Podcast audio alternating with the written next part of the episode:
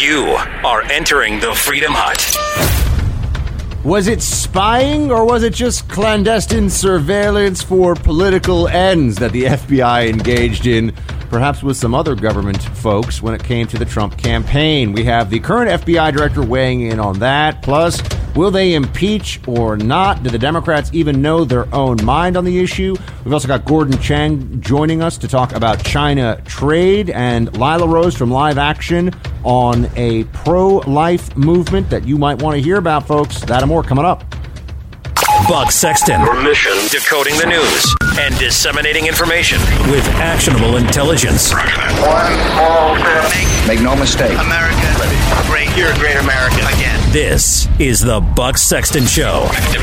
Former CIA analyst. Former member of the NYPD. I think I can speak for three hours without a phone call. Try doing that sometime. It is Buck Sexton. Now,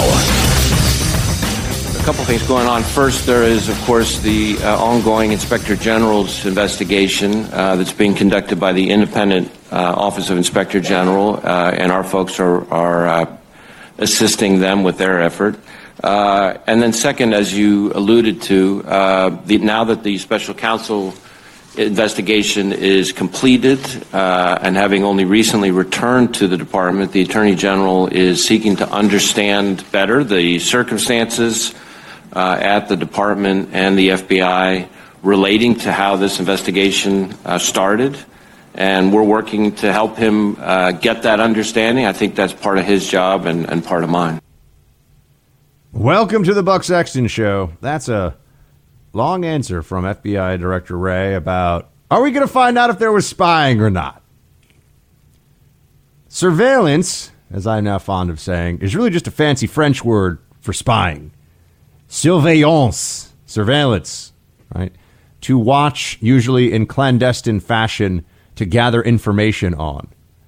Uh, I, I could tell you that when when you fly a plane over enemy territory to see all their stuff, you can call it a surveillance plane. You could also call it a spy plane. Both are both are correct.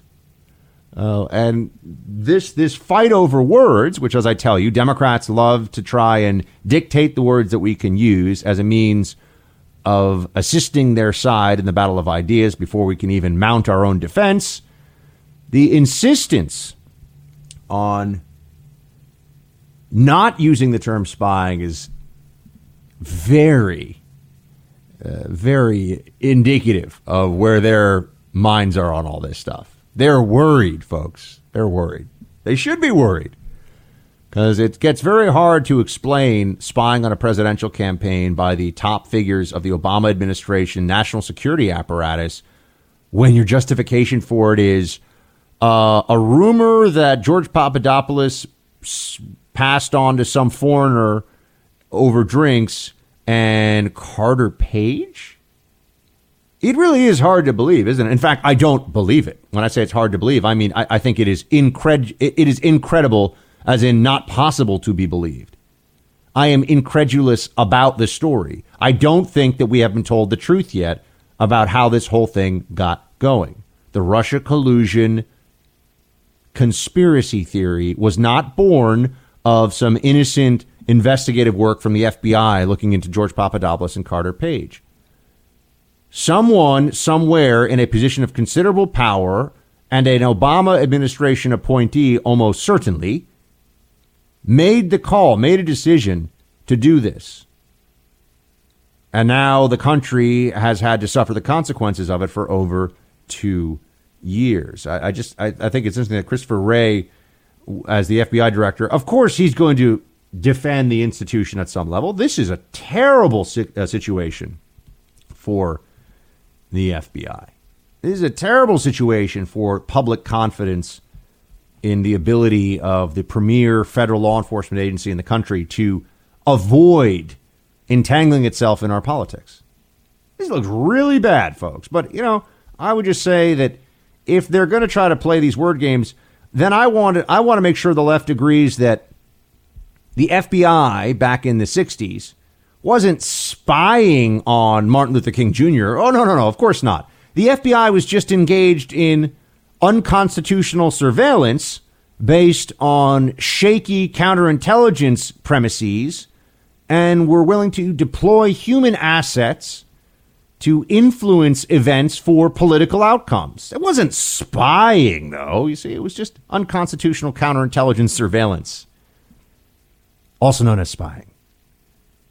In fact, uh, COINTELPRO, um, which you can read about anywhere on the internet, was written about here in NPR when they're talking about this uh, history of the FBI spying on Martin Luther King Jr.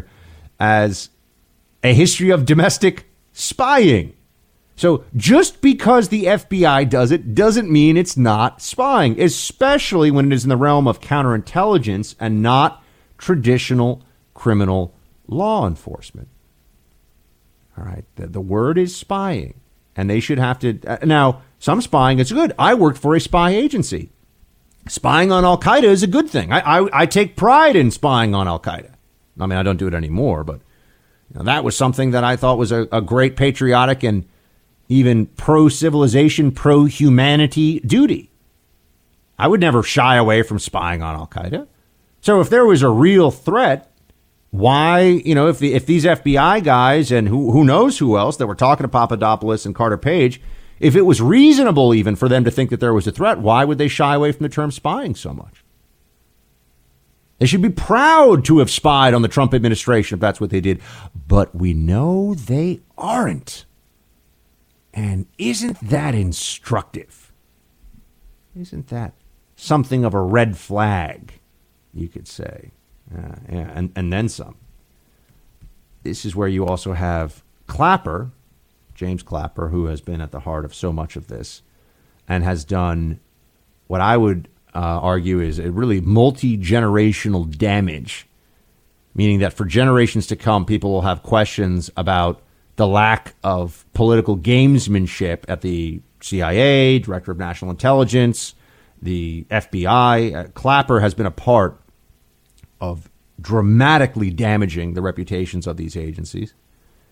And I know from my friends who there are Trump deranged people all over the federal government. You have to remember that. Whenever you have the Washington Post or one of these papers that says, "Well, the you know we we've spoken to sources inside the building and they tell you what their snapshot is," they will never tell you that there are patriotic conservative types who think that what's been done to the president is horrible. And I know people at Langley, at FBI headquarters that fall into that category. But what they will tell you is that there are people who are still deeply outraged at Trump, think that Trump, remember we used to hear this, Trump was at war with the intel community. They used to say that. The President of the United States was at war with his employees because that is what the members of the intelligence community are. They are Trump's employees. Clapper clearly didn't think of them that way, though. Clapper thought he had a a higher purpose. Wasn't that was that the James Comey book? Did I just do that by accident? I'm so smooth. That was slick. Let's be honest. Play clip five here. Using undercover uh, agents is a uh, standard and legitimate technique that is widely used in, in investigations. So I'm sure, I mean, there are protocols and standard standards for using a an, an, agent, and I'm sure that's the case here. So you're saying this was not done lightly? Well, no, it's never done lightly. Uh, was it, sure it was it spying? Well, it, yeah, I, I, guess it meets the, defin- the dictionary definition of, spy, of, of, surveillance or spying, a term I don't particularly like. It's not a term of art used by uh, intelligence people. It has a negative connotation of a, a rogue operation, out of control, uh, not in compliance with the law, and that's not the case at all. He doesn't know if that's not the case at all. Let's start with that. And I do appreciate that he's at least willing to admit that, yeah, from a definitional standpoint, it was spying. They were spying on the Trump campaign, knowing that it was people tied to the Trump campaign, trying to use the surveillance, fancy French word for spying, uh, of people tied to Donald Trump to get access to information about much higher up people. Remember, it wasn't just Carter Page and Papadopoulos. They were very interested in Manafort early on, very interested in General Flynn. And there's some interesting wording in the, in, I was going to say the dossier, in the report, the Mueller report, about the investigation into Flynn. How thorough was that? How long back did that, how far back did that go? it seemed like Flynn was on the radar of the authorities, perhaps even before the completely pretextual and bad faith Logan Act violation meeting came up. I mean, Sally Yates set General Flynn up. That is what she did. Right, these are not good people. These are not people that were acting with the best interests of their fellow national security professionals or the United States when they did this. This was petty. It was spiteful. Sally Yates is a spiteful person. All right, that's why she also refused to take orders from the president and also refused to resign, made him fire her because she was hashtag resistance. These people are a disgrace to the offices they held Clapper and Yates and Comey, a disgrace. Uh, but notice how with Clapper here, he says, meets the dictionary definition of spying. Uh, but he doesn't like the connotations about how it's a rogue operation out of control. He also, I, I don't know if he's talking to Monsieur Don Lemon. Don Lemon. I prefer the French Don Lemon. But when he was talking to him there, we just take it as, as a given, or he takes it as a given. Clapper. That this was all on the up and up. That there was nothing about this that should have raised an eyebrow. Why would anyone think that is the case, given what we've seen so far? I mean, they briefed the president. Just take this one example. James Comey, as the FBI director, briefed the president of the United States on this dossier and did not tell him. Nor did anyone in the intelligence community think it was necessary for anyone to know in the public that the dossier was a compilation of foreign assembled, paid for by the Hillary campaign lies. Don't you think that would have affected the perception of how much veracity anybody could possibly think was in this? Don't you think that if President, if someone handed President Trump a piece of paper like this and said, "Hey, I'm the FBI director. You should just know that the Hillary campaign is spreading the stuff about you," you'd say, "Yeah, it's a bunch of lies. It's a bunch of crazy nonsense. Why, why, why James Comey, are you showing this to me?" Uh, oh, and that's right. CNN ends up reporting on it within hours. We're supposed to believe that's a coincidence, just like CNN being the only journalistic outfit that happened to be in place for the Roger Stone arrest, the circus arrest of uh, you know geriatric sartorial icon Roger Stone, with dozens of guys heavily armed. I will tell you, I spoke to some DOJ sources, and I, I read them the riot act over that one. And they were said, oh, well, it was within the bounds of what we could. I said, no, no, no, no, no. Don't pull that. It was within the bounds nonsense with me. No, I, I don't want to hear that stuff, guys. We all know what that was. We all know what Mueller's team was engaged in there. Let's let's not let's not talk to Buck like he's a dum dum. Okay, and they I, I had sometimes I get a little testy with some of my my sources in this town. I have to. I did not like that. Well, it was within our, it was within the discretion of the Mueller team to no no no no no. That should have raised more than eyebrows. That should have raised hackles. People should have been ticked off. They could have called Roger Stone and said, "Oh, show up, turn yourself in. Everyone knows he would have done it. He's not going to flee. He's not going to flee and leave all of his finely tailored suits behind. Nonsense. But CNN just happened to be there. CNN that also happens to have a number of former senior FBI, uh, you know, administrative assistants to James Comey on the payroll. Just happened to be there. No other, no local journalism, no no other networks. Just CNN. I mean, I know they they say they just got lucky. It was just good journalism after all the other good journalism CNN's done on this issue. Oh man, they they really they really push the limits, don't they? Uh, this was spying. I worked for a spy agency. What was done to the Trump campaign was spying. It was done by senior members of the national security apparatus appointed by and under the orders of, at least in general, the Obama administration and President Obama. These were Obama employees, folks. That is a fact. James Clapper, Comey, these are employees in the executive branch of President Barack Obama who spied on a presidential campaign based on a delusion, one that should have been shut down before it even got started. And instead, they did everything they could, and we know this from the Page Strzok text at the FBI, everything they could to breathe more life into it to leak to the press, to collude with the anti Trump mainstream media. That was what they chose to do. And now they're desperately trying to uh, cover it up on the one hand and attack Trump for obstruction on the other. I'm sorry, no, we've, we've seen enough of their games. We know what they're up to. It's not going to work. Not on my watch, not here in the Freedom Hut. We'll be right back.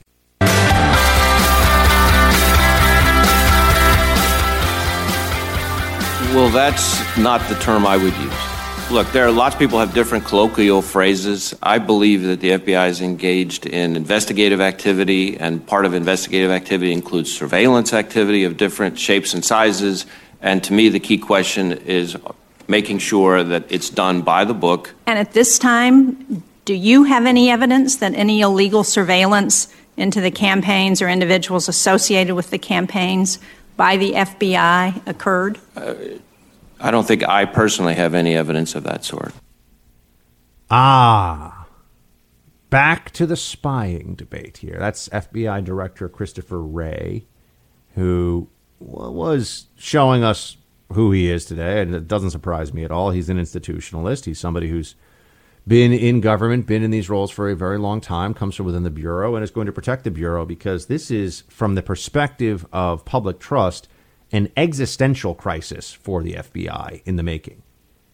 What happens when the American people find out, as we will, that the FBI can very easily, and perhaps even within their regulations and within the law, quite easily and legally spy on a presidential campaign? Is that supposed to make us feel better? Should we feel better about the FBI if, in fact, like a bunch of imbeciles, they believed some internet conspiracy theories that were circling around during the election and thought that it was a worthwhile usage of resources to send an agent to go talk to or send someone acting on behalf of the FBI to go talk to Papadopoulos, open up a FISA and get it renewed three times on Carter Page? Uh, I think they should be careful what they wish for here. It would be better for the reputation of the FBI. And it would be better for public confidence in the FBI if, in fact, the Inspector General report were to find that there was a rogue actor, that, you know, Comey really was like, you know, agent number one running around doing all this stuff and lying and falsifying documents. And that would, because you can root that out. But if the law currently is so lax and if the FBI has so little oversight that they can show up to a FISA court and be like, yeah, we got this like pile of crap that we haven't actually verified at all. It's called the, we'll call it a dossier.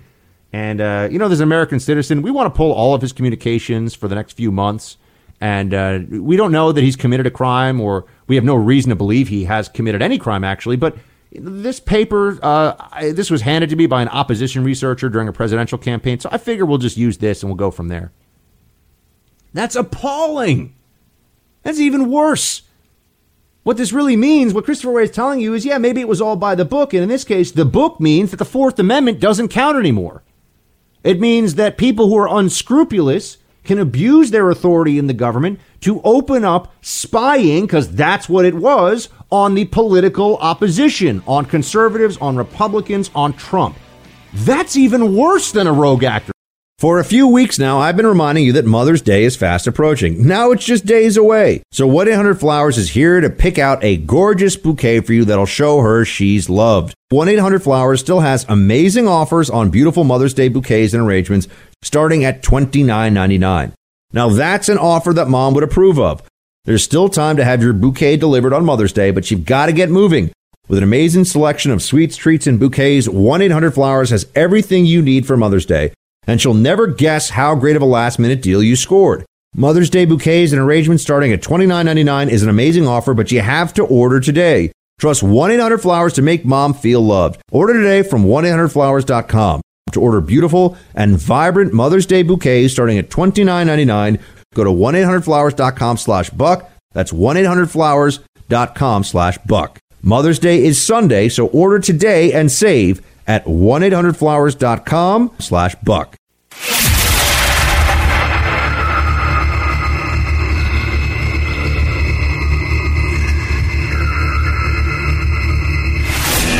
He's back with you now because when it comes to the fight for truth, the buck never stops. Did you have a problem with the way Comey handled the Clinton email investigation? Yes, I said so at the time. Okay. So, given the fact that a lot of people Comey should be fired, did you find that to be a persuasive act of obstructing justice? Uh, no. Uh, I, I think even the report at the end of the day came to the conclusion, if you if you read the analysis, that uh, a, a reason that loomed large there for his termination was his refusal to tell the public what he was privately telling the president, which was that the president was not under investigation. Why wouldn't Comey tell the public that? Isn't there an important, isn't there a compelling interest in not having that cloud over the commander in chief? You have to remember that for the anti Trump forces in this country, in the media, in the government, Democratic Party, they think anything that justifies taking away the ability to operate freely when it comes to Trump, uh, anything is justified. They're fine with it. Whatever it is they have to do so that Trump can't really be the president, they think is a good thing. They think that they have a right to make sure that that is the case. And uh, Comey was playing games. He's playing games all along. The whole standing up and reading that statement about Hillary and the emails. And that just reminds me uh, the gall, the chutzpah on some of these analysts and pundits and news people who are now running around holding up this this letter written by hundreds of former federal prosecutors who who have all signed their names to this 450 former federal prosecutors um, who have said that there should have been obstruction charges uh, would have been obstruction charges if not for the fact that Trump is president of the United States. Uh, I, I think it's fascinating that these people think that we're supposed to care. I, I don't give a I don't give a a what. I don't give a you know what about what a bunch of lawyers who, by the way, no offense to lawyers listening, tend to be Democrats. American Bar Association, basically a wing of the DNC. Uh, a lot of lawyers are Democrats. A lot of prosecutors, in particular, are Democrats, especially in the bluer parts of the country. And I, I don't much care what they think about this. I also want to know what their response, if we're going to go down this pathway, what their response would be to the fact that Mueller himself did not take the position that they are asserting. Are they saying that Mueller was scared? Was Mueller somehow unwilling to speak the truth on this issue? Was was Saint Mueller, the great anointed destroyer of the Trump administration, whoops, didn't manage to pull it off, did he? Did Saint Mueller get cold feet? He very well could have written in that 400 plus page report we found enough evidence to bring charges, but we know the OLC guidance from the Department of Justice states that you cannot bring charges against a sitting president. So therefore, we leave this to the American people and to Congress to handle as they see fit. He didn't say that. He didn't say that. Uh, I, think in part because here's the, the most persuasive anti obstruction charge argument that I know of Trump didn't obstruct anything. I would also like to know what these prosecutors who signed this letter that all the media was all excited about. It was posted Monday afternoon, including Bill Weld, who is running against Trump. Oh, well, he must be really objective. He's a, uh, former U.S. attorney in the Reagan administration who's running against Trump for the Republican nomination. Hmm. Yeah, he's a uh, he's a guy that you can look to to be totally honest and fair minded in this whole process. Uh, you know, th- this is just a this is just a, a PR and a propaganda exercise. Uh, these are people who obviously don't like the president, and they think that because they've worked in government in some capacity as prosecutors, that their judgment is now beyond partisanship, and that's just that's just silly. No reasonable person would think that that's what's going on here. It, it's it's not. Uh, it shouldn't be their expectation that in a country of 320 or so million people because a few hundred people that happen to have law degrees and had worked in, in government prosecution uh, think that there would have been obstruction charges here. That what does that what does that mean? So, do we have the evidence now to bring those charges? Because Mueller didn't. Is there new evidence? No, there's not. this is it's there's a level of this is kind of sad, and I I know that that's not the way you usually hear this discussed, but there were all these uh, stories toward the end of the Mueller probe about how there were people who were worried that they would uh, older people were worried they would die before seeing justice and the Mueller probe could be released and finally set things right in the land. You know, this is almost like it's the end of a Shakespearean drama. It's like the end of Hamlet, where the last act on stage is to set things you know set things right going forward, set things right into the future after all the tragedy and loss. This isn't a stage drama. This is this is real life, and there are much more. There should be much more important things to really everybody in America, especially if they're in their last days, than whether or not the Mueller report has come out. This was a mass hysteria. This was uh, along the lines of another mass hysteria that is getting some attention now that I, I, won't have the time to go into today. But it's that we're in the midst of a of a massive species die off, and that if we don't do something soon, this is an assessment. Uh, some report that just came out that's that that said that humans are having a quote unprecedented and devastating effect on global biodiversity, with about a million animal and plant species threatened with extinction. You know, what they don't really get into in the report is that 99.9% of all species that have ever existed are extinct. Extinction for species over time and the different processes of new species coming uh, coming to light. I mean, th- this is the way it's always been.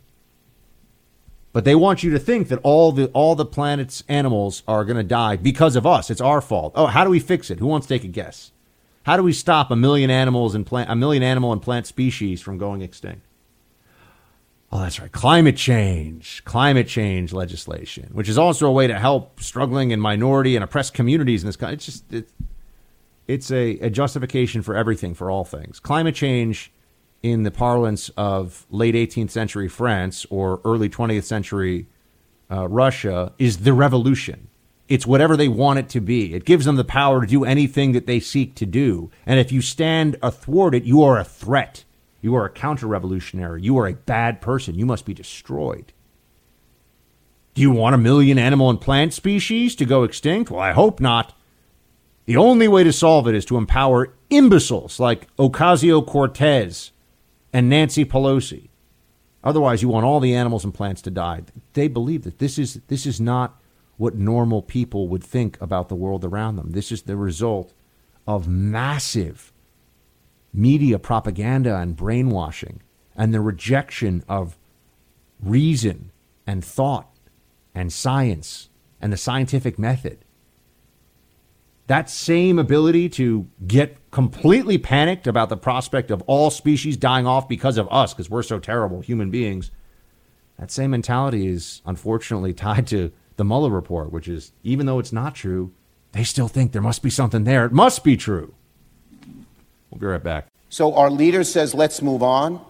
It's sort of like Richard Nixon saying, let's move on at the height of the investigation of his wrongdoing. Of course, he wants to move on. He wants to cover up. He wants to silence on one of the most serious issues we face. Chuck Schumer saying that McConnell is trying to engage in some kind of a, a cover up here. Because, uh, because Cocaine Mitch, a.k.a. Senate Majority Leader Mitch McConnell, it's more fun to call him Cocaine Mitch. He said it's time to move on. This case closed. He's right. The case is closed. Two years thousands and thousands of pages of documents and the subpoenas and the hundreds of witnesses and all this stuff. Mueller went scorched earth, released this 400 page long anti Trump editorial effectively, but it was not able to find a crime to charge. These are just the facts. And now Mitch McConnell's like, can we just please do other things this country? And Chuck Schumer, because he knows that a lot of his constituents, a lot of people, unfortunately, in my home state of New York, have Trump derangement syndrome. They'll just ne- they'll never stop with this. They'll never give this up.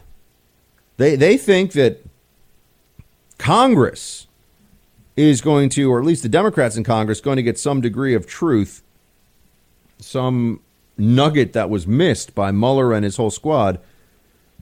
This is absurd. This is absurd. But it's it's like the absurdity of those who are calling for uh, Barr to be fired. They say that Mitch McConnell is part of the cover up. They say that Bill Barr is part of the cover up. Uh, they attack anyone who just says, you know, when, when is enough enough? I mean, here, here's here's a montage. Democrats are not just content to try and drag the attorney general's reputation through the mud. They, like a bunch of, of screeching lunatics, really do want, at least from what they say, to lock Barr up in prison, which is just utterly absurd. I mean, just completely crazy town. And it's not like one or two of them are saying it. A lot of them are saying it. Play clip eight. Are you talking about just having him sit for a hearing or, or locking him up somehow? Uh, you have to have him sit for a hearing, and I think you have to have him locked up in, unless he, he agrees to participate and, and come to the hearing. The House and the Senate, each chamber has an inherent power to compel a witness to testify if that witness just refuses. And that includes arrest and even includes jail. The House is powerless unless the House takes some action we have what's called inherent contempt proceedings, which means we send the sergeant of arms out to handcuff the individual okay. who is declining who to are you testify. Well, I'm going to start with um, Mr. Barr. These are people who are these are Democrats who are really saying they want to send the sergeant uh, sergeant at arms in Congress to go arrest the attorney general. Uh, no, no, I, I understand that at some level this is just theatrics. This is for the people, the the very very uh, simple minded and easily brainwashed folks who who watch MSNBC constantly, who think that they're getting objective. It's one thing if you watch MSNBC and you realize that you're watching left wing propaganda. At least you, you have some self awareness. But there are a lot of people who watch MSNBC and think that it's objective news, and I feel bad for them because their understanding of politics and the world around them is deeply unsophisticated. They think they're really sophisticated, but they are not. But here you have people that are pandering to that unsophisticated but very self-righteous crowd of, of MSNBC true believers by saying that they're going to they're going to try to lock up the attorney general, as if that wouldn't create a constitutional crisis. You know, the, the same the same Democrat left that has been whining about the undermining of institutions for the last two years just as, as a favorite talking point. You know, they just they, they try to make it sound like they're the only people who care about the institutions of government. Uh, oh, until it comes to election results they don't like. Then it, you know, the Georgia election was stolen, the North Carolina election was stolen. All these elections are stolen, stolen, stolen that they don't win. The 2016 presidential election stolen. You'd think that maybe that, in and of itself, would constitute some kind of undermining of our institutions, like the institutions of our election. But, you know, Democrats, come on. We're not looking for consistency with them. We'll be looking all day, my friends. It's not, we're not going to find it.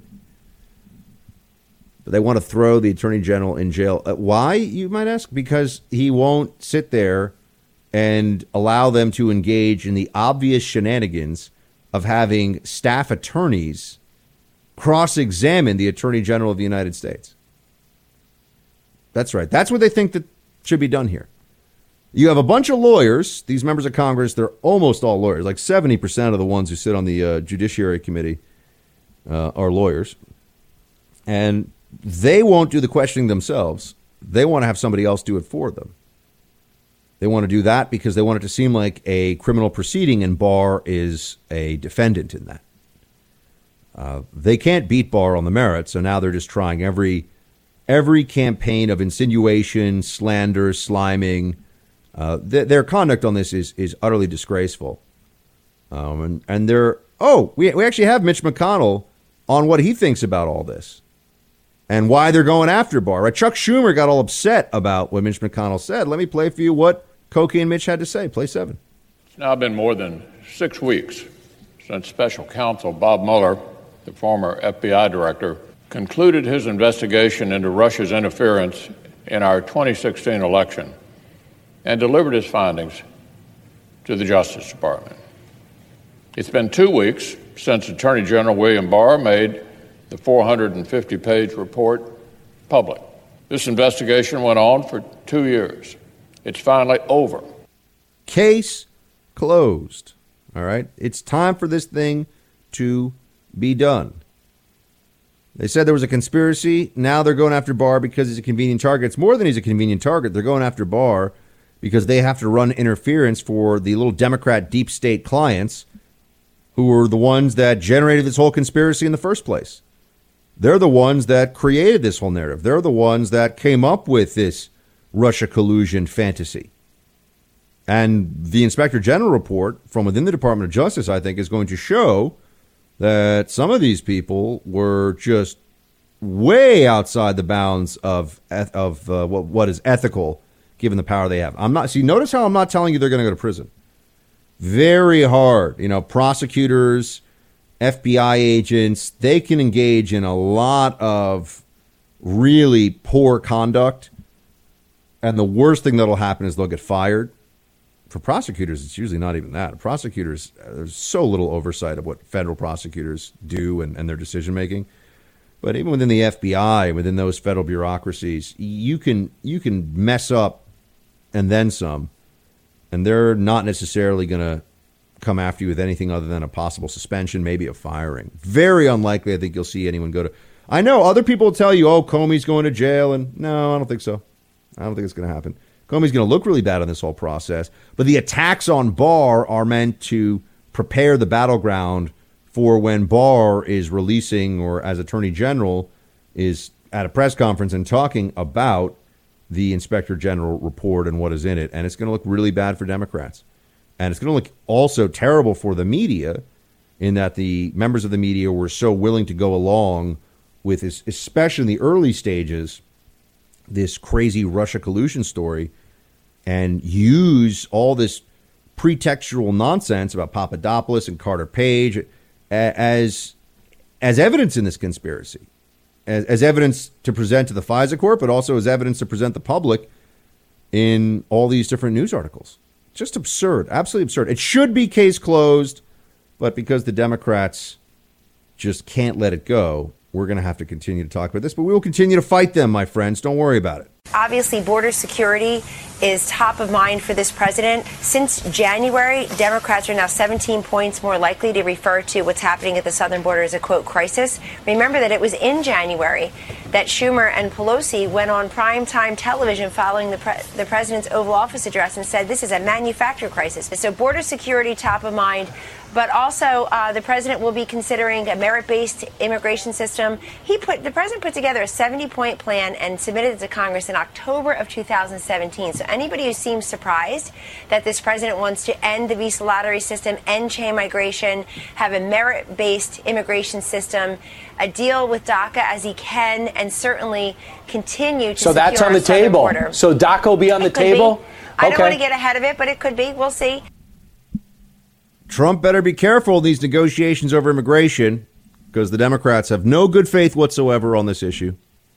They do not want the same thing that the rest of the, or that a majority of the American people want. They aren't looking for a, a border that is secure, that does not allow the continued influx of illegals, that does not reward people for crossing in massive numbers illegally. We're not trying to achieve this, the same thing. This is, fu- is, is absolutely central. It's fundamental to understand this. On a lot of policy issues, the Democrats and the Republicans are separated by the means to achieve the same end. On this issue, on immigration, we no longer differ on the means, we differ on the ends. We don't want the same goal, we don't want the same immigration reality and so when Trump is talking about, or when the administration, that was Kellyanne Conway, is discussing what Trump would be willing to uh, budge on or what's on the table, I, I, get it. He's a negotiator. He wants to make his pitch, but he needs to be very careful. I'm don't get mad at me, but Saint Reagan, wonderful man, wonderful president, got swindled, got swindled with an amnesty back in 1986, I think it was. Millions of people amnestied, no real improvements to border security, nothing in terms of the verification and enforcement measures for those that were uh, possibly covered by the amnesty. And they were still hearing amnesty cases as of, I think, 2010 or 2011 from that initial amnesty in the 80s. All right, everyone's like, oh, yeah, I should have been covered by that. Now let me have a, you know, a lawyer appointed to rep, you know represent me in court. It's just this is what ends up happening.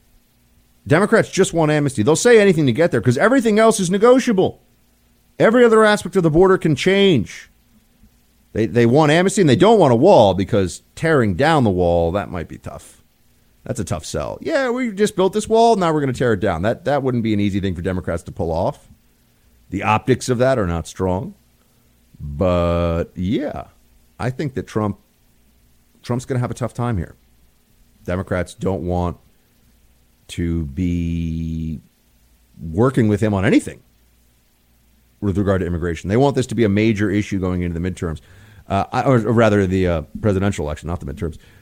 New York Post has an interesting piece here. Speaking of the border, Central American migrants have Mexico facing a border crisis of its own. Hmm. This is in Ciudad Hidalgo, Mexico. I I do not. I took French, not Spanish, so don't make fun of my Tijuana. I know it's Tijuana.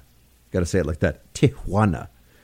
When the migrant caravans crossed the uh, Suchiate River and International Bridge from Guatemala, Aiden Lopez springs into action in this steamy tropical city.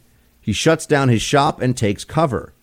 Like many merchants along Mexico's southern border, Lopez says his business is suffering due to a recent escalation in crime committed by migrants.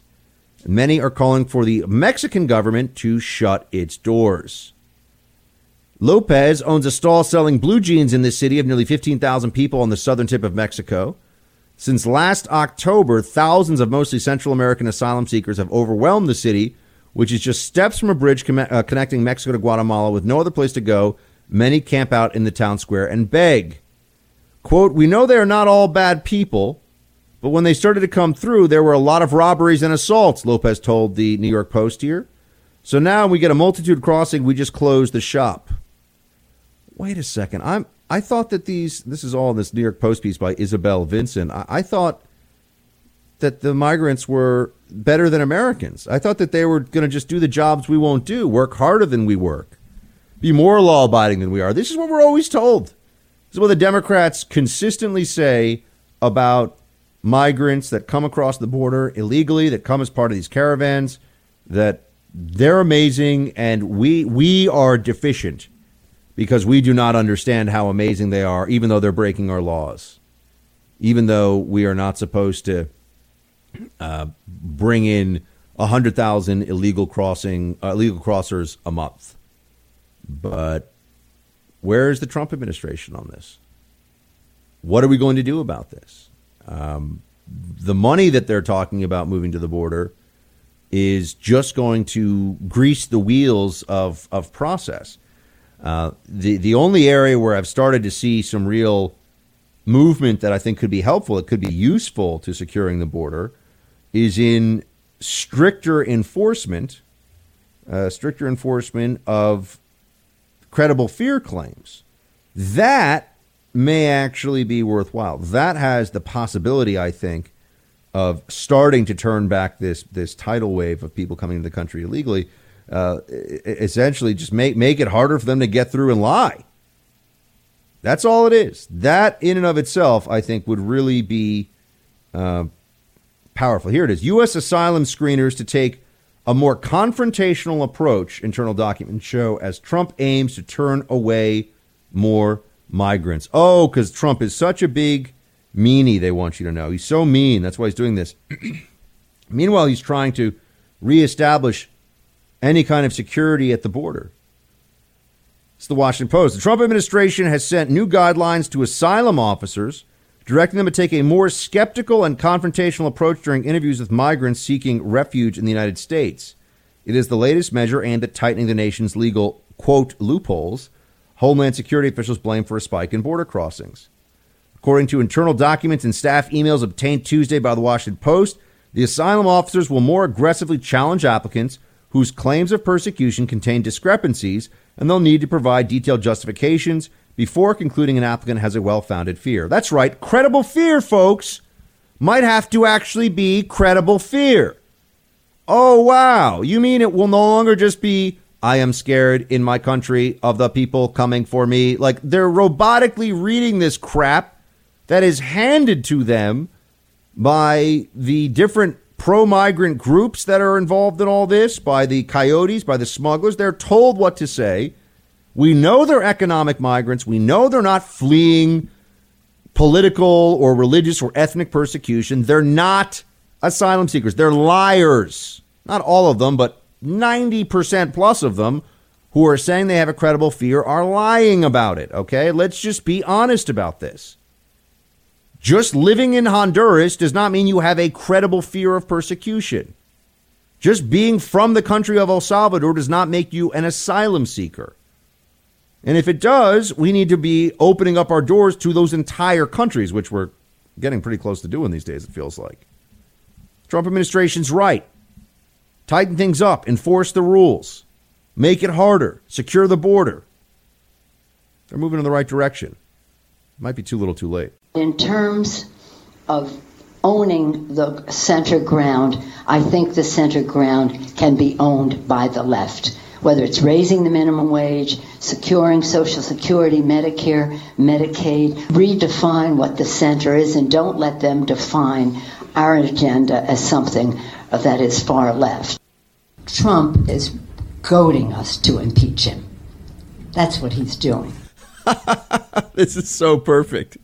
I mean, we pull those two little sound bites for you together. On the one hand, you have Nancy Pelosi. You know, the, the, the left is really the party of the center. You know, Democrats, the progressives, we can own the center. Uh, but I mean, Trump is just begging us to impeach him. Am I, am I right? Am I right?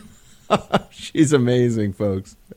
She's amazing. Just say whatever she has to say. No, no ethical, moral, or ideological core. Just whatever she needs to say, whenever she needs to say it.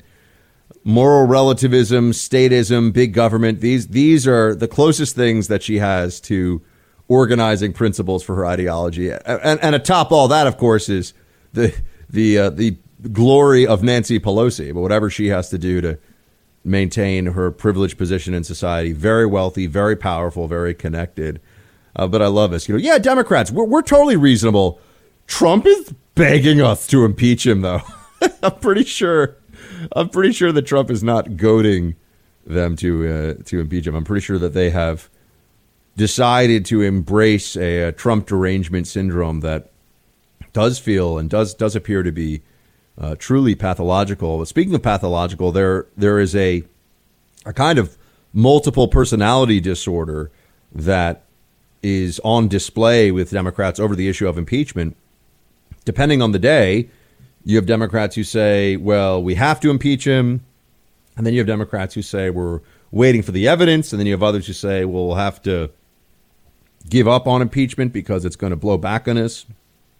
The political ramifications are not worth it. I, I just wish, you know, th- they would get on the same sheet of music for a few days instead of all here. you know, people say, Buck, but they're politicians. They have different opinions. No, no, no. The whole point is that they're speaking with many mouths about this issue because it's just bizarre.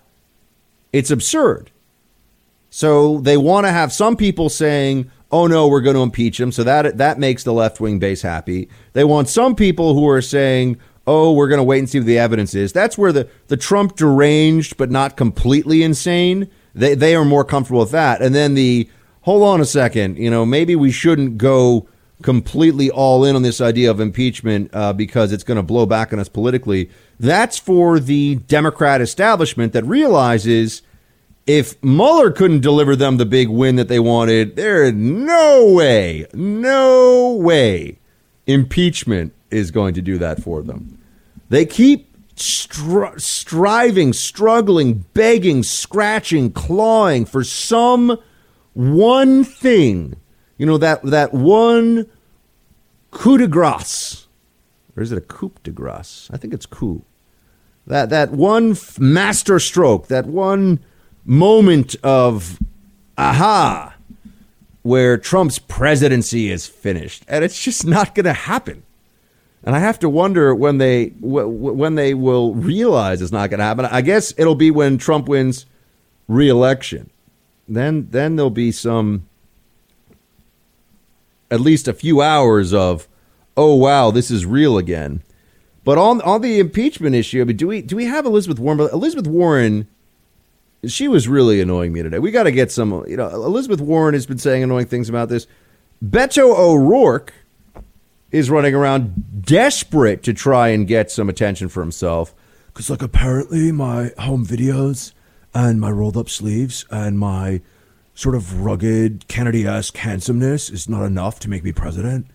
Uh, he, he says that we are at the must impeach Trump phase. We, we must do this. Uh, play clip 12. To invite a foreign power to participate in our elections, to obstruct justice and cover up during the investigation.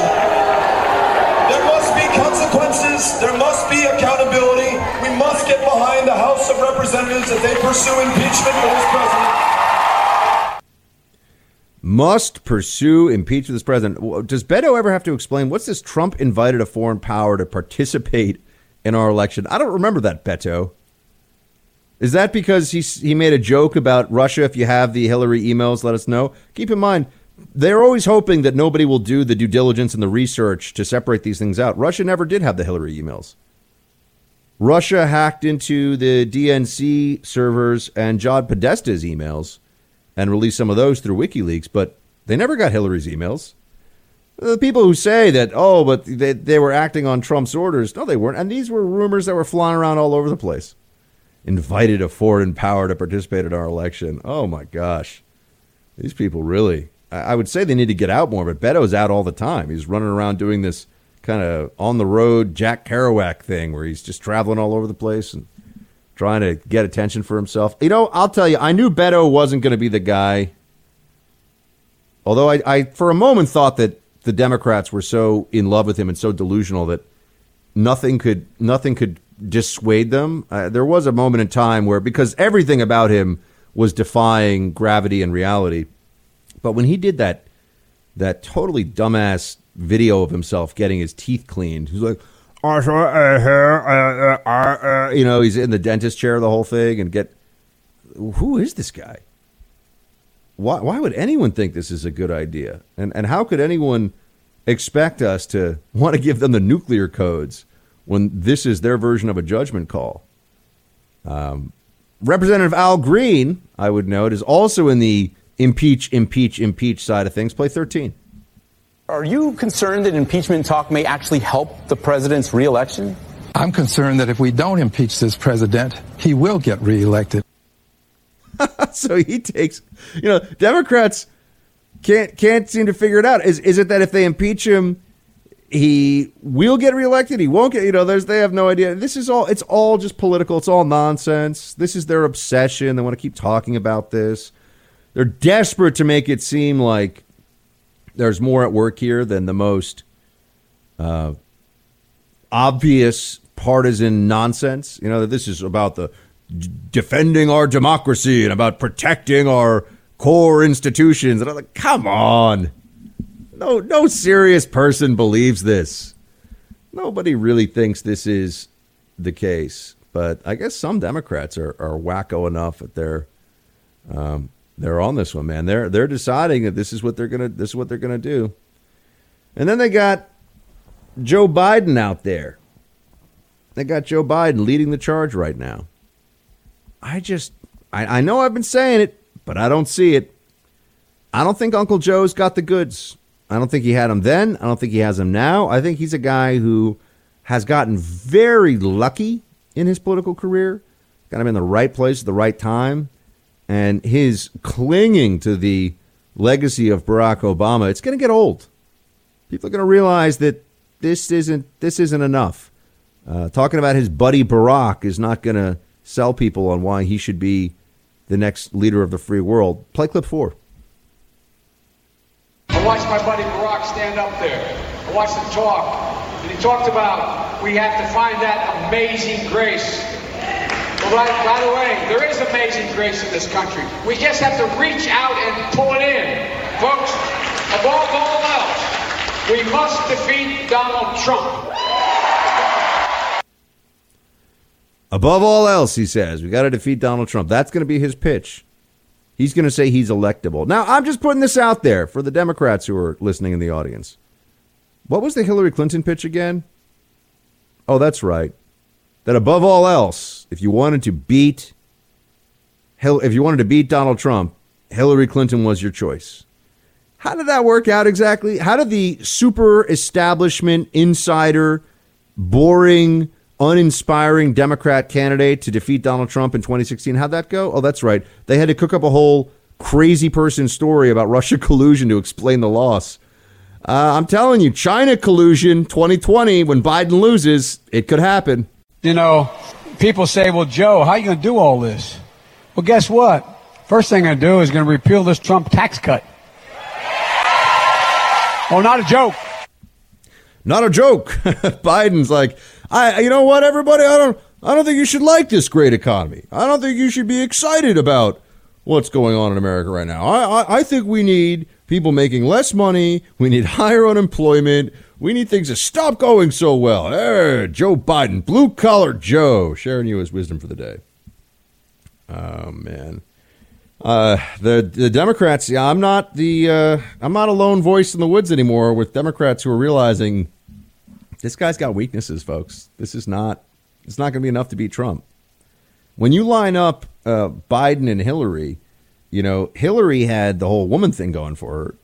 Uh, had a you could argue certainly a more distinguished track record. Uh, I don't know if I wouldn't say successful, but you know, with her whole Secretary of State run. I mean, look, they're they're comparable. I mean, the resumes are, are comparable. They're both creatures of public life for their whole lives. But Hillary had the whole glass ceiling thing and the Clinton establishment around her, and I, I, I think that you could make a case that she was a she was a stronger establishment candidate against Trump than Joe Biden would be. And Democrats are starting to uh, figure that out. And that's why when they're saying things like, the first thing I'm going to do is repeal those tax cuts, why are people cheering for that? They really want to give more of their money to the government? Who, who wants to do that? I, I never come across people who really think that that's a good idea uh, in real life, but conceptually, you know, theoretically, that other people would be paying more in taxes is somehow exciting to them. I, I just, it strikes me as very a very uh, odd mentality that Democrats have. But it's worse than just bad ideas that they're repackaging. The Democrats will never give up on, you know, higher taxes is better. Well, it turns out it's not better for you as an individual and it's not better for economic growth, so it's not better overall. Government is incredibly wasteful. Government should not be taking more money than is absolutely necessary to run its very limited and, and constitutionally secured mandates like national defense, and you know, there's there's only a few things the government should really be doing, but we do a whole lot more now. But what what concerns me is that you have Joe Biden getting all this establishment attention, and then on the other side, you have these these establishment candidates that don't really seem to get the same degree of support from the DNC and you know, the media likes them, but they haven't yet fallen in love with them. And they're moving further and further left with ideas that aren't just, you know, raising my taxes is annoying. Raising my taxes is something that the Democrats want to do that would bother me and should bother you too. They're good. If you pay taxes, more or less, there's some exceptions to this, uh, you got a tax cut. So if you are a taxpayer, it is there's an 80% chance that you got a tax cut because of Trump. Democrats want to take that away. But I, I can handle that. I, I, I, don't approve of it. I think it's a bad idea. Uh, but it doesn't really put me on edge. Some of the other things you're hearing from these left wing candidates or these candidates that are trying to appear more left wing, that's really what's going on. Appear more left wing so they can appeal to the progressive base that they need in order to gain enough numbers and enough support to come out of this primary. People like Cory Booker or like Kamala Harris, Elizabeth Warren. Uh, Cory Booker on guns is concerning to me. There's a, a an authoritarian statism that is at the heart of, of his appeal on guns.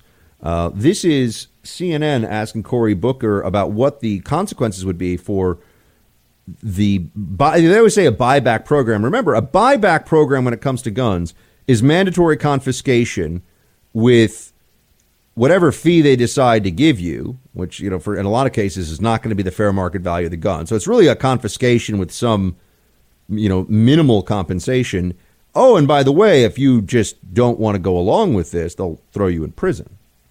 Cory Booker was asked about this. Here's what he said. Play two. The critical thing is, I think most Americans uh, agree that these weapons of war uh, should not be on our streets. But, again, but would some, you would you prosecute people? Do you support the government buying them back? And if not, potentially people could go to jail if they don't want to sell them back. Yes or no? Uh, again, we should have a law that bans these weapons, and we should have a reasonable period in which people can turn in these weapons. Uh, right now, we have a nation that allows, in streets and communities like mine, these weapons that should not exist. Mm-hmm. Okay, let's let's unpack there what he says because it's quite clear to me that the answer is, that he's giving is, oh yeah, no, we're going to lock people up for their lawfully purchased and currently possessed firearms. We're going to lock people up for that. He says there should be a reasonable period in which they can turn in these weapons. Okay, what if they don't turn them in? What if they don't want to turn them in? What if this is their private property that they lawfully obtained and that the Second Amendment guarantees their right to continue to own? They are weapons in common usage. So they are covered under DC v. Heller. What happens to those people? You pass this law, you give the time period. What if they don't do it?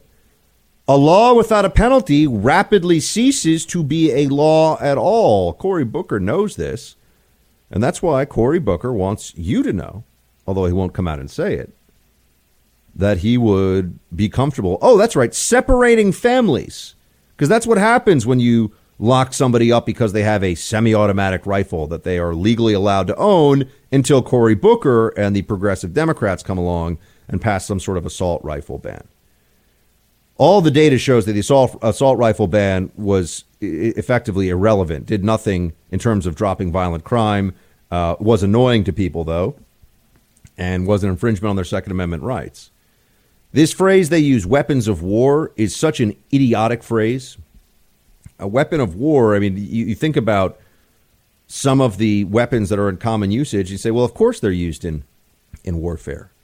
And ultimately, that is the point. The point is, and this is where liberals get really uncomfortable, if we needed to wage an insurrection against a tyrannical government, we would be in a position to do so. So that's why, yeah, we don't want muskets. We, we want semi automatic rifles. We want handguns. We want things that would be useful in the context of a defense against tyranny as well as self defense and defense of one's home and property. But weapons of war, they make it sound like they're talking about Stinger missiles. They're talking about semi automatic rifles that have, you know, a folding stock. But ultimately, Cory Booker is willing to throw you in prison if you don't do what he wants on this. Just remember that. Democrats are all about smiles and the little guy and the poor guy and all that nice stuff. Until it comes to guns, they think guns are icky and gun owners should go to prison. They're okay with that. For many years, countries have been taking total advantage of the United States on trade. Whether they're allies or not, they looked at us really as a bunch of very soft touches.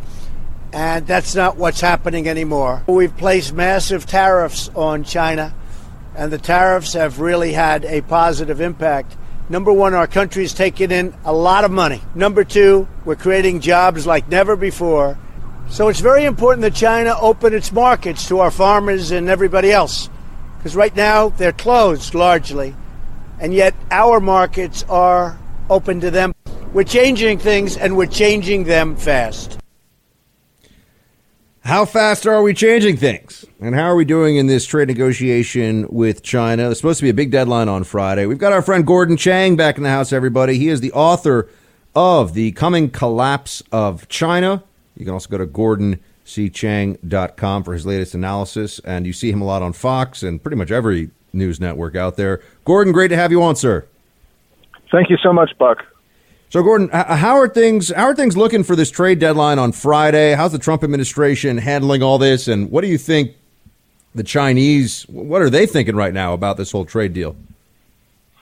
I think Beijing is a bit in a panic um, because they're used to getting their way with American negotiators, um, but President Trump has kept them off balance.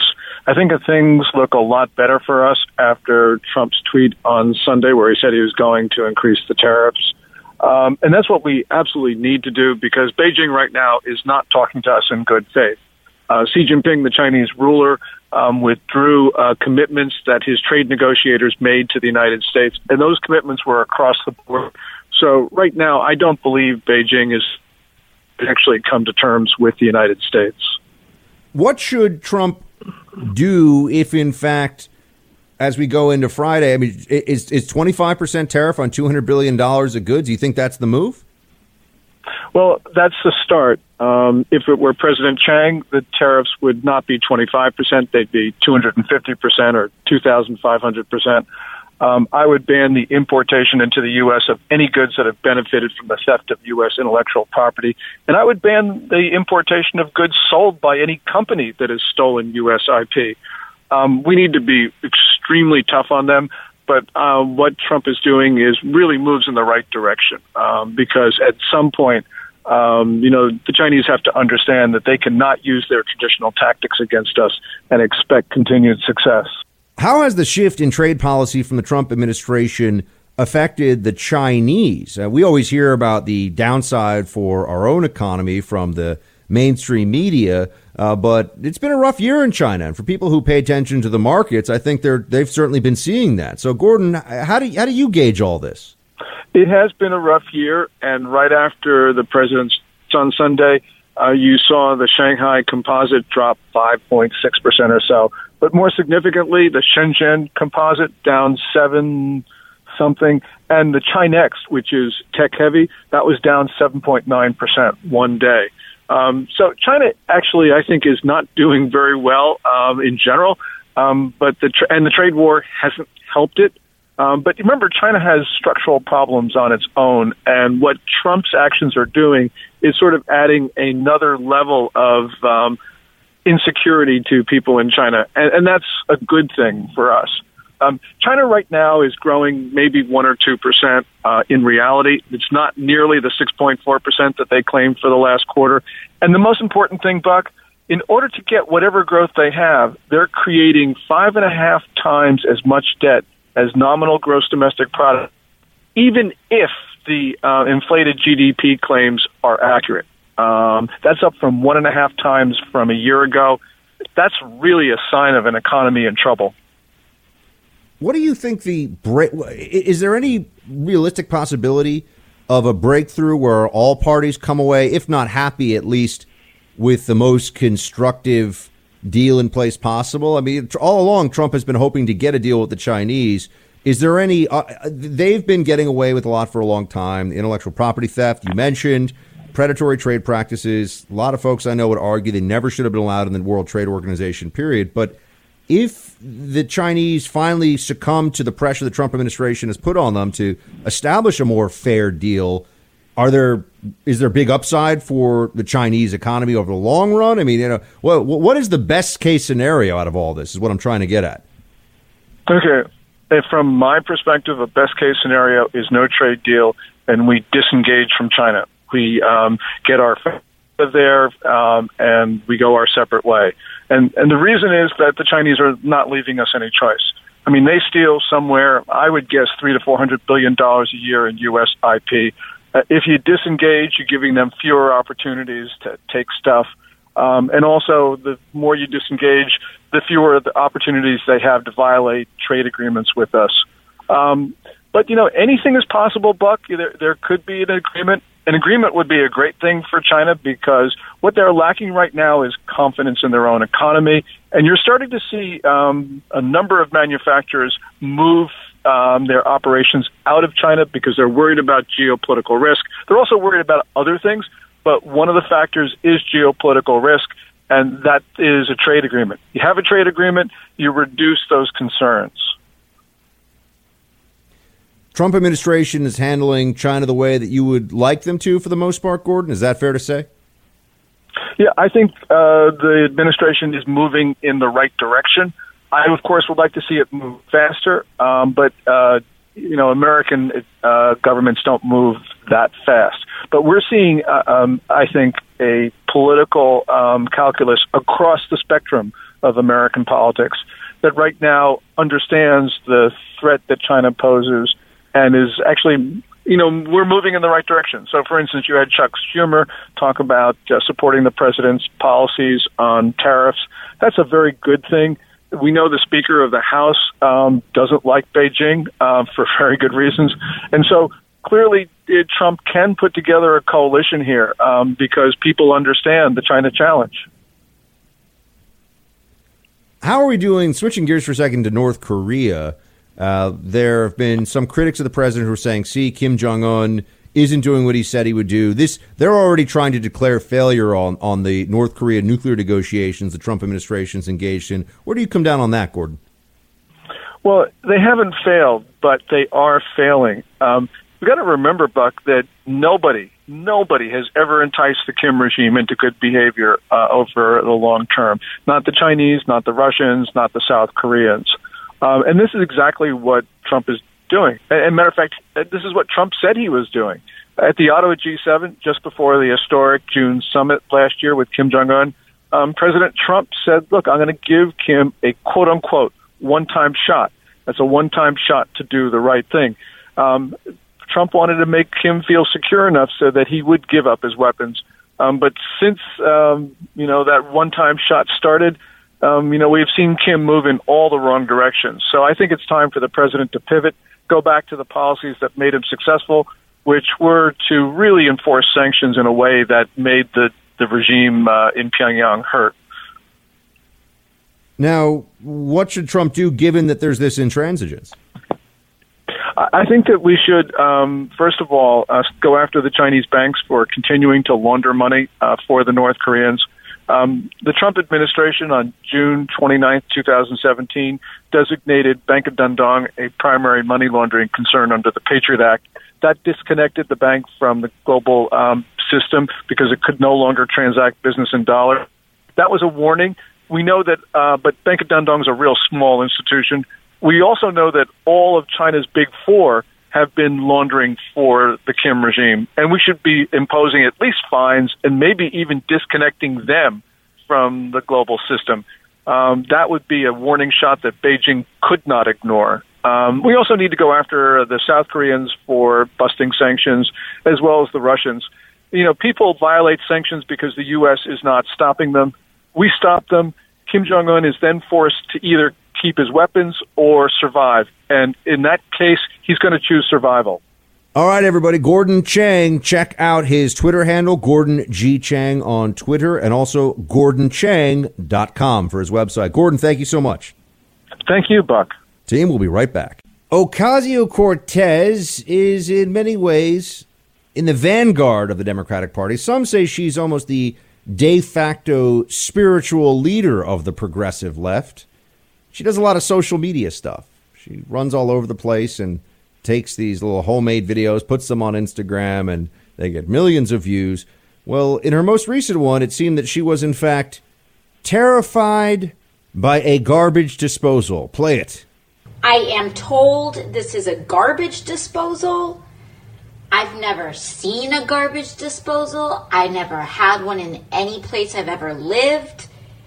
It is terrifying. I don't know what to use it for or what its purpose is. Like food scraps? Like, is this environmentally sound? I don't know. Well, like, I'm pretty sure it's for the disposing of garbage, but we get into this some more. Ocasio Cortez uh, had a parody account of her, and she is hard to parody, so I give that person credit. Uh, it turns out that that parody account was recently banned from Twitter. So, what are the rules here? What do the social media czars in Silicon Valley get to determine, and where should we go from here? We've got our buddy Will Chamberlain on the line. He is the publisher of Human Events. He has some thoughts on these things. Will, great to have you. Good to be with you, Buck. All right, so now Twitter's going to ban parody accounts that are marked as parody. I mean, this this seems to be beyond farce. Well, I mean, you got to realize that Twitter's principle here is not some consistent, broad application of a rule against parody accounts, but rather a particularly privileged interpretation of those rules that say that if you're a liberal and you parody a conservative, well, that's just fine and dandy. But if you're a conservative and you effectively parody a liberal, well, that's that we just can't have that, can we? So. That's the real yeah, dynamic. The, the double standard is is obvious in many ways, but you know what I want to ask is what should the standard be? You know, David French over at National Review put out a piece today where he's essentially imploring these Silicon Valley social media giants to voluntarily adopt uh, viewpoint neutral First Amendment protections via their platform. This sounds great to me, except there's no way they're going to do this. Right. I mean, this this sounds like as likely to happen as the Democratic Party to decide to wholesale abandon uh, Planned Parenthood and embrace a pro-life position. Uh, the the people that he is appealing to are completely on the other side of the political spectrum than him and want him and his fellow travelers to lose elections. So to try and persuade them that they should be viewpoint neutral is, is sort of a futile exercise. One should realize who one has the capacity to persuade. And in this case, uh, perhaps we do have the ability to persuade Silicon Valley of certain things, but only under duress. What do you think we should do? I mean, the, the bias in social media is obvious at this point, and people who pretend that there isn't a uh, an effort to silence, to punish, and to really downgrade in the national conversation conservative points of view, I, I think they're just being either dishonest or delusional. What do we do though? I mean, in a world where Facebook is and, twi- twi- Facebook and Twitter alone are determining a lot of what people see, read, and hear. What's the answer for conservatives who don't want to live by these uh, very uh, biased and mercurial rules? So, so I have two core recommendations for conservatives generally and the conservative movement. So the first is a framing uh, recommendation. I believe we should be framing access to large social media platforms as a civil right because in the same way that private discrimination was rendering the Constitution's commitment to the equality of people sort of a dead letter in the Jim Crow South in the 1940s and 1950s, and we needed federal law to fix that and make it so that stopped. I see a similar dynamic here, where in a world where the vast majority of serious political discourse occurs on major social media platforms, to make the underlying cultural commitment we have to free speech more than a dead letter, we need to actually impose restrictions on social media companies. And the way to justify that is to say the right to speak on these platforms is a civil right and that private companies don't have, should not have the ability to violate it. So that's, that's part one. Um, What's part two? The second, go, yeah, part two. Part two is we should be aiming to pass legislation at both the state and federal level where that creating essentially a consumer protection law that says something along these lines. If Facebook or Twitter bans you for lawful speech, then what you should be able to do is the very next day walk into a courthouse, get an injunction against Facebook or Twitter or Instagram that forces them to restore your account. In addition, force them to pay your attorney's fees and in further impose a further statutory penalty. Right? I want to, this is a private right of action. I want to make it possible so if you are if you have your account wrongfully taken away from you by one of these companies, you can tomorrow go to court and a judge will give you an injunction forcing Twitter to give it back to you. Sounds good to me. Anyone else on board for this? well, I think I'm the only person on the line, so I, I am for, firmly on board for my own idea. No, I, I mean, I mean, does anyone, I mean, is anyone else trying to support your idea here? Have you gotten it to anyone in Congress or other publications or other, you know, who, who, who else well, is we, on board? So, I mean, the Ron Coleman, a lawyer on Twitter, was sort of the originator of the idea, especially of focusing on state consumer protection legislation. Um, you know, we the article that I first proposed this in, uh, you know, just came out two days ago, and so we haven't really gotten a full fledged movement behind the the legislative push yet. Uh, but that said, I mean, the the the formulation of the right to speak on social media platforms as a civil right has gotten a huge amount of traction very, very quickly. Um, Dinesh D'Souza picked it up on on Laura Ingraham's show. Uh, Paul Joseph Watson picked it up on his own YouTube, uh, and since he was the person that was purged by Facebook and sort of the most recent catalyst for all this, um, that was a big deal too. And, and Branco, the cartoonist at Legal Insurrection, seems to have also picked up on it pretty clearly by posting a cartoon that analogizes the social media fight to the civil rights. Now, no, um, Raheem Kassam is, is a beloved member of this uh, this circus that we run here called the Freedom Hut. Um, the Right. Buck Sexton show, obviously, and and will you know therefore as a as a human events person, you're also in the broader family. I just want to know what for all the folks listening. Tell me about. We got about a minute.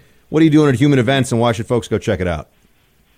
So this is the oldest conservative magazine in the country, started in 1944, and we've relaunched it. It was defunct for about five years.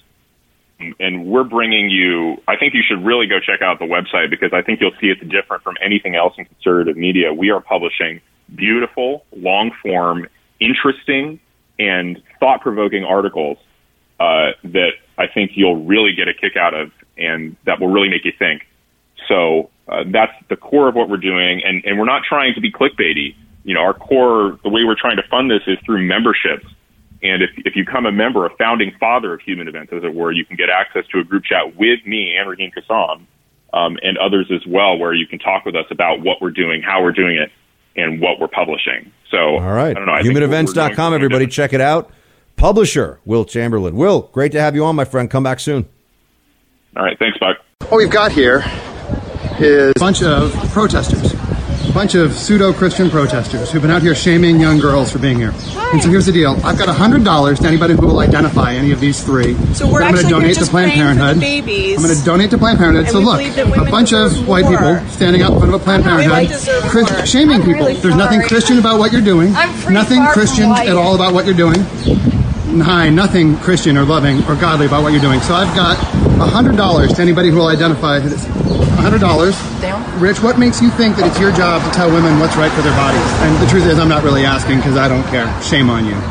Well, that was Pennsylvania's state rep Brian Sims, who, not content merely to uh, harass an elderly woman who was exercising her First Amendment rights to advocate for the lives of the unborn outside of a Planned Parenthood clinic, but now wants to, uh, this guy wants to dox and is offering a bounty, offering money to people who uh, will dox some young people who are trying to also spread a message of life. Um, this did not go over well with people in the pro life community, uh, rightfully so. And we're joined now by one person who is going to have some thoughts to share on the whole fiasco and also what really matters here. Lila Rose is with us. She is the founder and president of Live Action. Lila, thank you so much for uh, giving us some of your time. Thanks for having me back.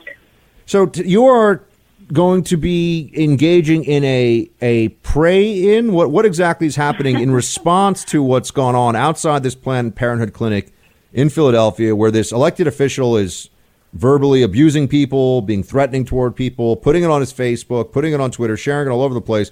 You and other pro life advocates are going to do what in response? Sure. So we're going there to support the local community because there have been wonderful folks in Pennsylvania who've been praying outside the Planned Parenthood there, and this one in particular for years now, doing peaceful sidewalk counseling, trying to help women in need and support women with other options, but most of all praying. And that's what you see on the video. I mean, Brian Sims, this elected representative for the state house in Pennsylvania, is harassing a group of three teen girls and their mom who are praying peacefully and harassing, getting up in the face of an elderly woman holding a rosary, praying, calling them bull- bullies, making fun of their their their race, making fun of their prayer, uh, calling on his followers to dox them, dox teen girls. And again, they just respond by praying. I mean, that's what they're there to do, to pray for an end to abortion. So Live Action will be going out there as well as other groups to support the incredible work of local activists who are peacefully praying for an end to abortion in Pennsylvania. If anyone hearing this wants to join you, by the way, if they want to know where this is happening and how they can be a part of it, where should they go?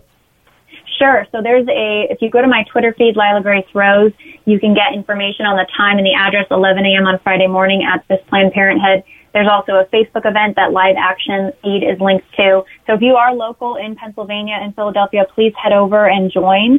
Um, this is a prayerful protest. We are we do not stand down to bullies, but we don't respond to bullying with bullying. We respond to it with love. The end game here, Buck, is to end abortion. It's to educate others about what abortion does and the violent act that it is.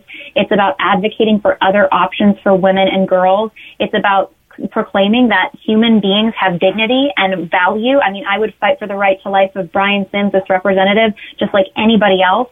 And it's saying that bullying, harassment, doxing against those who are standing for life will not be, will not be, we will, we will stand up to it. We're not going to back down. And I'm excited to know that there are hundreds of people who are already saying they want to be there because people are passionate about this and they will not stand down. They will not stand down to bullies. Lila, your group is obviously also very active in general in the uh, pro-life movement. Tell me about the uh, the latest from different state legislatures. I see here Georgia, I think, is the most recent one uh, that are either poised to or have already uh, signed a fetal heartbeat bill. What are these bills? What do they do? And, and what do people need to know about this? Sure. So this is a big deal. The heartbeat bill would ban abortions after the heartbeat can be detected of the baby by ultrasound. So that's about six weeks into a woman's pregnancy. This is a baby that's heart is already beating. This is often before a woman even realizes she's pregnant. So it's amazing how early in embryonic development a child's heart begins to beat. And it's really exciting. Georgia is the fourth state now this year. Governor Kemp just signing this bill into law this morning. Georgia's state number four. So Kentucky, Mississippi, and Ohio have already passed their own heartbeat bills. This is a huge step forward for the pro-life movement and for human rights because it's finally saying if you're a human with a heartbeat, you should be protected by law. It doesn't matter if you're inside the womb or outside the womb. And how many states right now have already done this? And also, what's the opposition to this? I'm sure that uh, Planned Parenthood and NARAL and, and other groups uh, that defend abortion are mounting a, a ferocious assault on these bills. Yes, I mean, ferocious is perhaps an understatement. Uh, you may have seen Alyssa, you know, actress Alyssa Milano and others pl- pledging to boycott the state of Georgia and not do business in the state. You know, Hollywood will refuse to do business in the state if they pass this horrible law. I mean, that is the the, reaction is boycotts. I mean, Hollywood is kind of good, good riddance. I think Georgia is thinking because we'd rather protect life than court Hollywood actors. Um, but look, there are four other states that, three other states have done this besides, this year alone besides Georgia, and the laws have not gone into effect yet. They're set to go into effect in July. And part of this is because there are attacks and challenges made to the, to the laws by NARAL, by Planned Parenthood, by uh, pro-abortion justices or judges who do not want these laws to go into effect, who do not think the states have the right to do this. Of course, I think that the states absolutely have the right to protect human life within their jurisdiction. I think that's actually in the interest of the U.S. federal government to be concerned with the preservation of human life. It's securing the common defense. But because of Roe v. Wade and because of some of the subsequent rulings by the U.S. Supreme Court, that has really harmed the ability of states to protect children in the womb in their jurisdiction. So that's going to come, it's going to come down to the courts, Buck. And, you know, the way the Supreme Court is looking right now, it's really troubling. I mean, we need to, we need another seat on the court. I think that's not a, a far left pro-abortion zealot. Unfortunately, we have several of those on the Supreme Court right now. So it'll be interesting to see how this plays out um, if this goes to the U.S. Supreme Court. I don't know if you had a chance to hear this, uh, Lila. It's pretty self-explanatory, though. A former New York City uh, councilwoman, uh, Christine Quinn, was on CNN, a place that I actually used to also sometimes offer analysis, and much much to my now shock and dismay. uh, but she she had this to say about what the truth is of of uh, infants in the womb. Please play the clip when a woman gets pregnant, that is not a human being inside of her. It's part of her body. When a woman gets pregnant, that is not a human being inside of her. It's part of her body. When all right, so we, we get it. I mean, that's that's what that's what she said. I, I yeah. It's hard to think of something that is more scientifically inaccurate. I mean, this is kind of like saying my head is my foot, but this is applauded somehow. Yeah, I mean, this is the leg they have to stand on, Buck. Abortion advocates, the ones who are really honest, admit it's a baby and we're just going to be okay with killing it. And those are some of the folks who are behind the New York law. And they were celebrating, I don't know if you remember, but they were celebrating lighting up the Empire State Building uh, in pink because they were so excited that abortion would now be legal through all nine months and even committing potentially infanticide on, on infants who survive abortion attempts. So when you hear this from some abortion advocates saying, well, it's not a baby and a woman isn't pregnant with a human being, she's pregnant with her own body. I mean, it's obviously ridiculous. It's, it, it flies in the face of everything we know about the development of an embryo in the womb, how it's a unique, distinct individual life. We know that. That's a fact. Open any biology book. The problem with facts, though, Buck, is they have consequences. and if we acknowledge that this is a human life, then all of a sudden we have to ask the question of, should it be okay to take that human life life away from them? It should it be okay to end that human life? And that is exactly the pro-life, pro-choice debate. And unfortunately, a lot of pro-abortion supporters, I call them pro-abortion because I, I don't actually think they're about choice, but a lot of self-named pro-choice supporters, they don't want to have that dialogue because they recognize that if you acknowledge it's a human life, all of a sudden you have to be willing to say that some human beings don't matter, that some human beings don't have a right to live, that it's okay for older, stronger human beings to kill younger, weaker human beings, and that doesn't sound very good. So they're going to try to ignore that part of the discussion by just go flat out saying it's not even a human to begin with. Lila Rose, founder and president of Live Action. Lila, always a pleasure to talk to you. Thank you so much for joining us. Thanks for having me on. All right, team, we'll be right back. I didn't talk at all about the Kentucky Derby, which happened over the weekend. My favorite thing are the cool names the horses have. Beyond that, I, I know almost nothing about horse racing. I've never even been to Louisville. I should probably go there at some point and check it out. Producer Mike, though, has some thoughts on this. He's way more into sports and just generally being American than me. Uh, Mike, what, what was the, the controversy exactly? So yeah, the uh, the winner of the Derby, um, the the original winner, got disqualified for running into another horse, and this had never happened before. So they basically took his title away, and you know people were up in arms for many reasons. Um, and then the president tweeted about it and uh, said the best horse didn't win, and then that made it a, a major story. So I started digging in a little deeper and following it on you know the mainstream media, and the consensus of the mainstream media was that they got it right, that they should have taken it away from him and given it to the the second place source. And whenever the mainstream media says that they got it right, I tend to believe that they means they got it wrong. And I actually agree with, with Trump here that they, they should not have done it, and I, I think they, they, they should have given it to the original winner. Do you do you ever go and uh, bet on the ponies up in uh, wherever the nearest place is to Yeah, bet? on I actually have, and not recently. It's, it's a fun event. I've never been to the Derby. I go to the Belmont Stakes here in New York, and it's a blast to do. It's a lot of fun. Um, so it's definitely worth a day of going out, and especially when it's nice out. But uh, I don't know too much about it. I just go to you know for the uh, the cocktails and the fancy dresses and and you know that stuff. That sounds like a fun time to me. It's, You it is. It's a lot. It's actually a lot of fun. You brought another story to my attention, and it it's about uh, Trump wanting to explain this to me. For people that are in the military service academies, Mhm. they could go pro right away and then serve after their pro career. What, what's what's the significance here? Correct. So yeah, if you're in you know Army, Navy, Air Force, Marines, and if you're in a sports program there, uh, the most notable example would be David Robinson, the basketball player. Um, he had to you know he's, he was an outstanding player, NBA legend. Now he's in the Hall of Fame. But I believe his nickname was the Admiral, despite He was. never quite reaching the rank of Admiral. exactly. He was the admiral.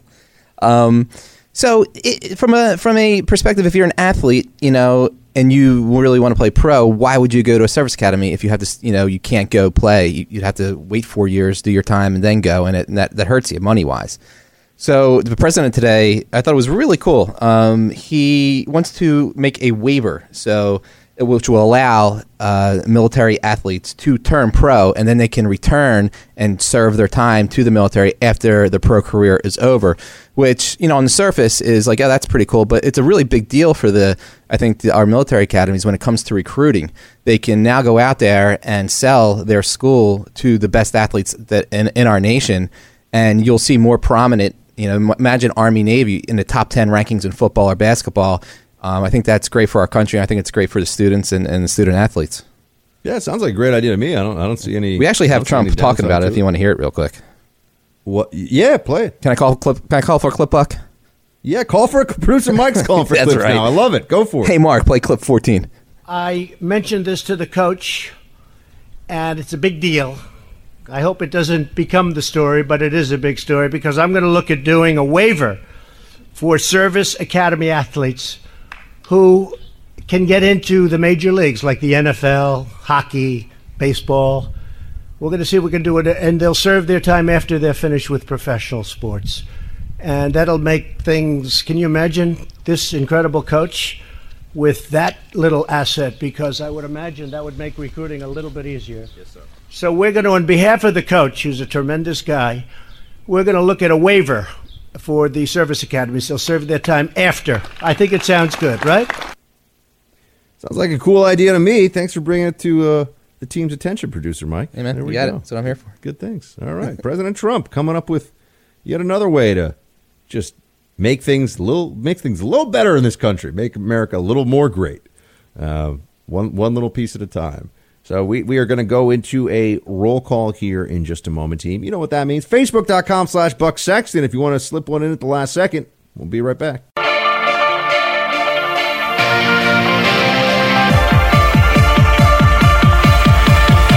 Hey, Team Buck, it's time for roll call.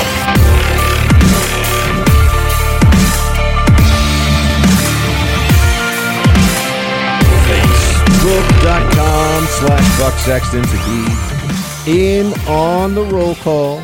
Such a fun thing, such an easy thing to do. You're sitting around like, I would like to share my thoughts with people across the country. I have an idea. And that idea is going to be shared with Mr. Buck Sexton, and he will then share it with the world, or at least the world of Team Buck. Thomas kicks us off today. Hello, Buck. Listening to you yesterday talking about how the Democrats use lying to promote their agenda kind of reminded me of the Islamic concept of taqiyya. I guess that is more common ground between the radical left and radical Islam. Interesting, shields high.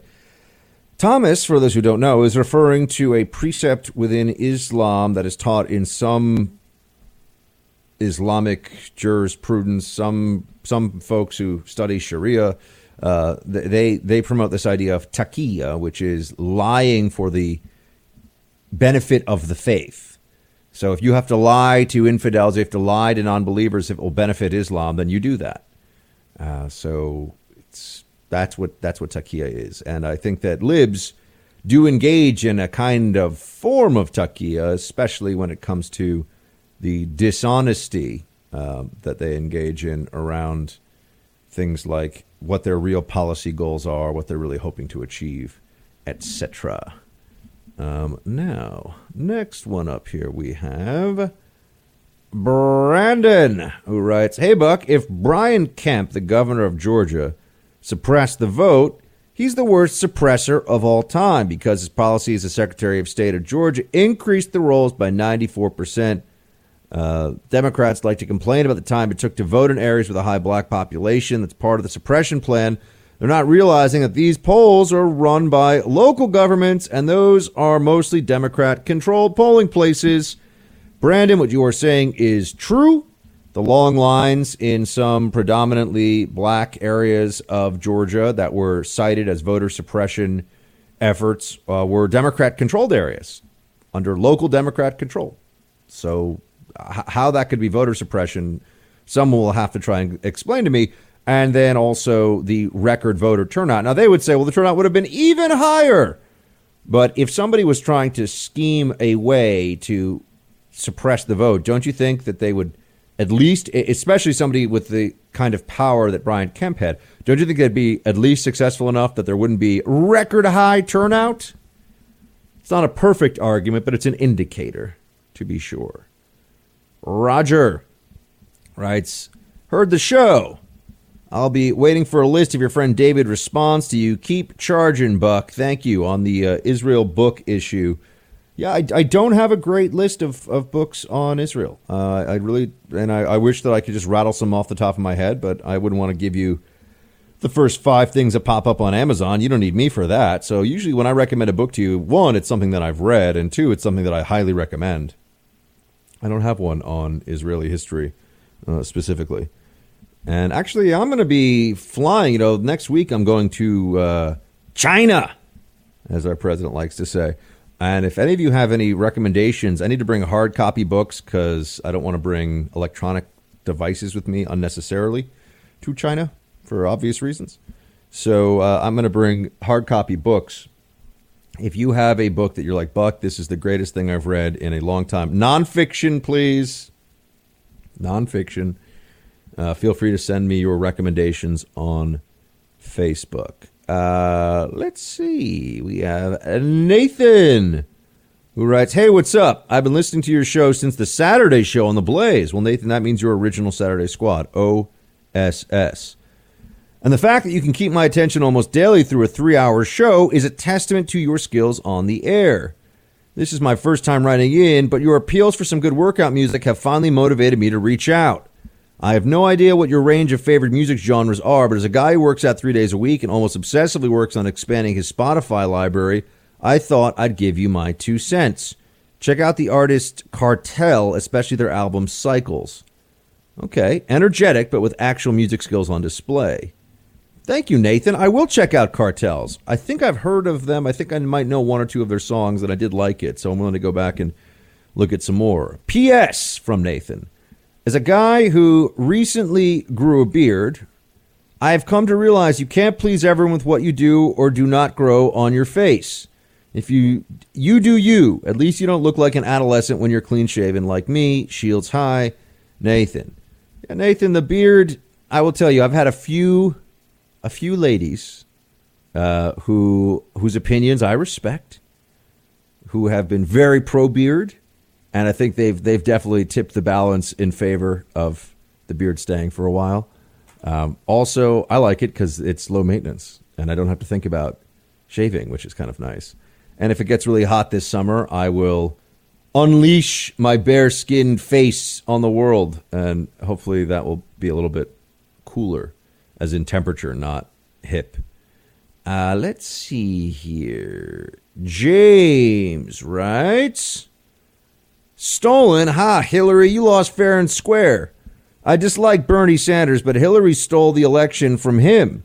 The left are trying to steal our chosen president who won fair and square by trying to impeach President Trump and create ways for unfair voting, like early voting and a holiday for voting, allowing employees to be able to leave for work three hours, an idea in New York that Cuomo wanted to do.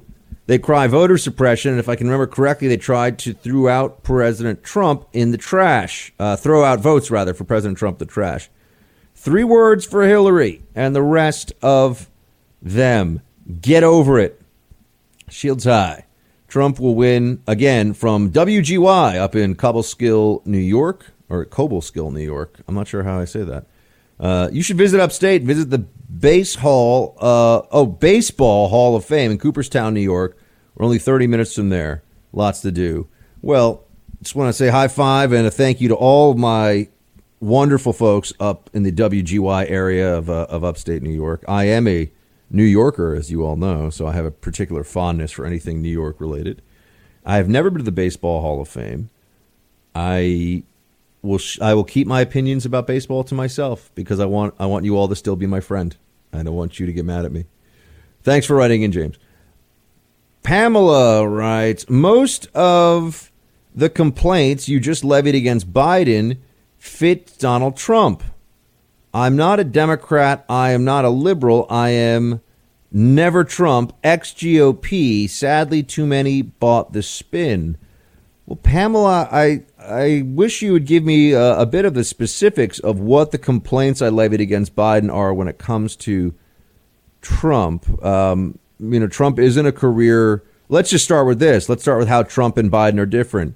Uh, Trump isn't a career politician. He's not a lifetime swamp creature. He has worked and very successfully worked in the private sector for many decades. He's built a globally recognizable brand. He did inherit money from his father, but he did not inherit a global brand. He created that. Uh, he has been a very successful media personality in his own right. He, uh, let's see, ran on a campaign of some ideas that were his and really almost nobody else's in the in the Republican field, including things like building a wall and stopping Chinese predatory trade practices. Two areas where I would note he has been proven to be correct, and the consensus in the Republican Party has been proven incorrect. So I what are you talking about? Do you think that Trump sniffs women's hair or touches them too much? Uh, I've never seen photos of Trump uh, putting his hand in kind of weird places with young women in, in public. I've never seen that. I know there are accusations from some women against President Trump that he is uh, that he was uh, sexually aggressive with them. Uh, how much you believe them or not, I, I leave up to you. Uh, but there's not the same clear evidence of a weird, creepy behavior while a remember while also an elected public official with a lot of power.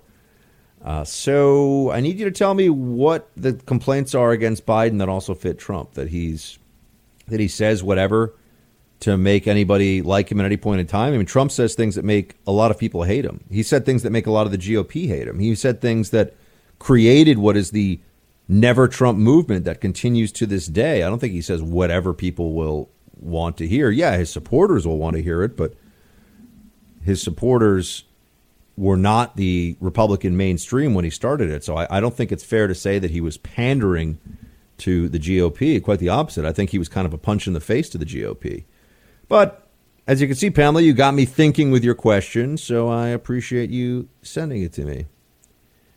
Friday's quote, this is from Adam, was the late Alan Rickman as Hans Gruber to Theo. I think you should add that quote to your list intro for the show, Shields High. Theo, you wanted a miracle. I give you the FBI. Uh, did I sound like Raheem Kassam there? Raheem has such a such a fancy accent.